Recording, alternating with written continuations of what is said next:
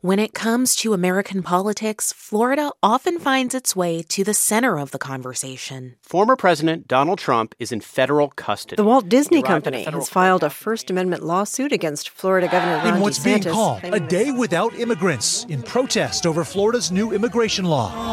Home to former President Donald Trump, Florida is also home to his toughest opponent in the crowded 2024 Republican primary race, the state's governor, Ron DeSantis.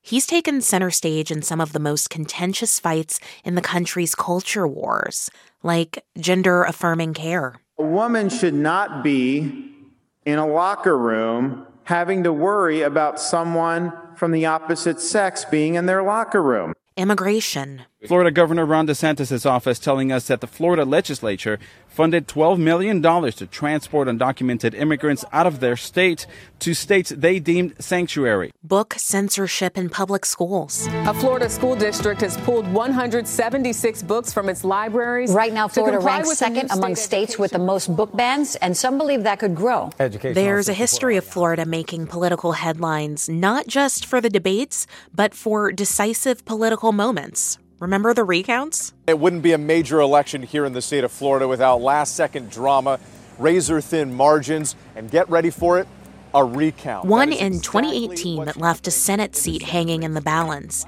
and famously before that, the year 2000. The nation awaits the Florida recount. If the count stands, Bush wins the Electoral College. That recount was never completed. It was halted by the Supreme Court, writing American history in the process and effectively declaring George Bush the 43rd President of the United States. Consider this Florida's place in the political spotlight isn't a fluke. We'll explain why after the break. From NPR, I'm Juana Summers. It's Tuesday, June 27th.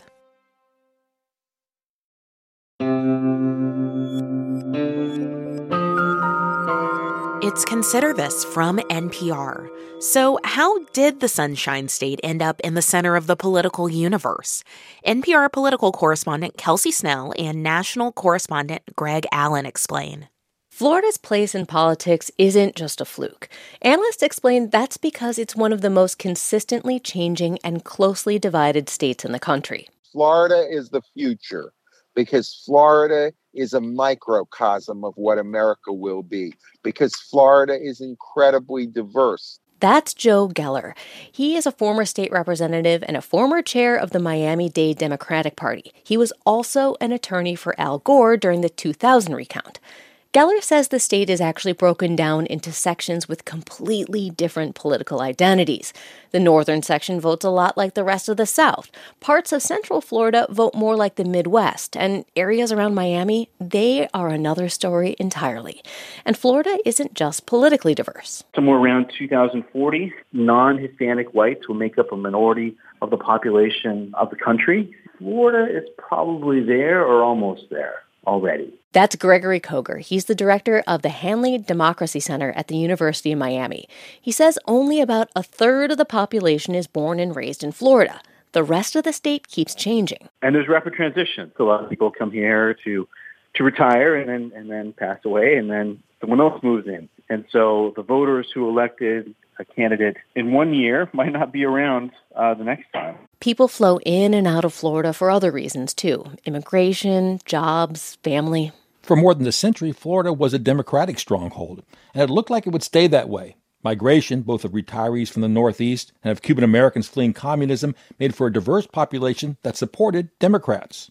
But in 1983, a visit by a Republican president had a big impact. Cuba see, Castro no.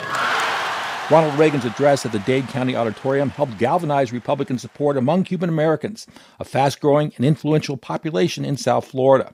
Democrats have made inroads over the decades, but Cuban American support helped Donald Trump carry Miami Dade County in 2020 and win Florida while losing nationally.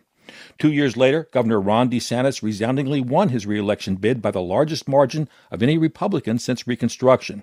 It's part of a political shift in Florida that's reflected in voter registration figures. Five years ago, there were a quarter million more registered Democrats than Republicans in the state. The head of Florida's Republican Party, Christian Ziegler, says that's no longer the case. We now have almost 500,000 more Republicans than Democrats. So it's really been a 750,000 voter registration swing towards the Republicans. The shift to the Republican Party has been reflected in recent elections. The governor's mansion, both chambers of the legislature, both U.S. Senate seats, and every position elected statewide in Florida are now controlled by Republicans. It's a trend that once again has been fueled by migration, this time not from Cuba, but from the U.S. And hello, Florida. Hello, Florida. It's great to be with you and back at the villages. I like the villages. The village is just one of a host of developments in central and southwest Florida that have attracted retirees, many from Ohio, Michigan, and other states in the upper Midwest. Matthew Isbell is a data consultant who analyzes voting trends for Democrats. Back in the old days of Florida, those communities used to be very Democratic because they were more Jewish retirees from certain parts of the country. And now we have retirees that are more just conservative Protestants or Catholics. Democrats also lost ground because of COVID, and they don't dispute that. Joe Geller, who was a state representative at the time, said Democrats chose to take precautions seriously in 2020 and well into 2022. We protected our people. We said, no, don't go out there. Don't knock on doors because it's not safe. Democrats and Republicans agreed that those choices gave Republicans an edge. Did it hurt us electorally? Did it hurt our voter registration numbers?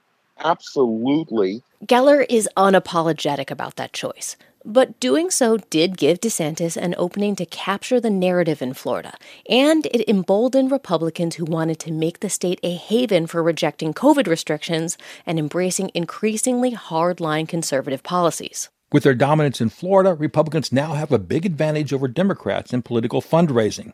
They've used their majorities to draw legislative and congressional districts favorable to Republicans, and their majorities have gotten bigger.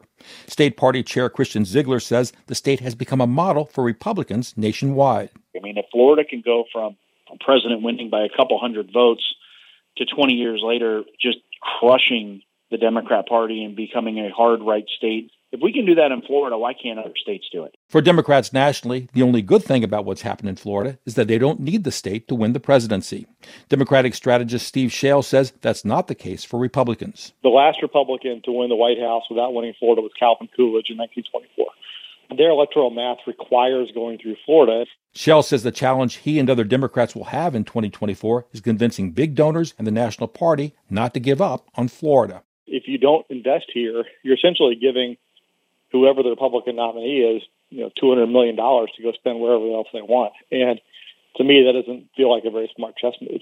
After his big reelection win, Governor DeSantis doubled down on policies that appeal to social conservatives. He signed laws limiting how race, sexual orientation, and gender identity can be discussed in the schools. He's allowed book bans as part of his push for parental rights. He's targeted transgender health care and attacked Disney as a woke corporation.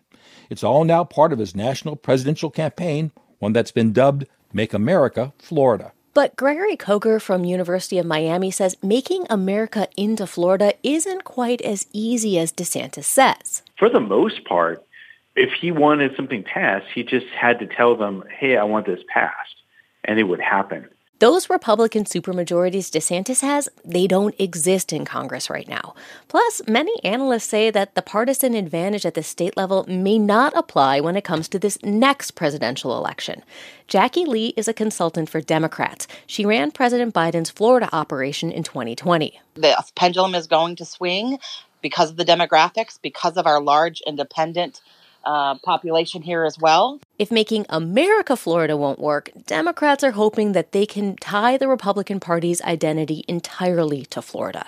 That could be a huge problem for independent voters like Adam Ferguson in Miami. I'm not a culture warrior a voter. Like that, it just doesn't appeal to me at all. It turns me off. That's why Democrats think they have a chance to really energize voters against those policies DeSantis has passed, regardless of whether he's the Republican nominee. That was NPR's Kelsey Snell and Greg Allen. It's Consider This from NPR. I'm Juana Summers.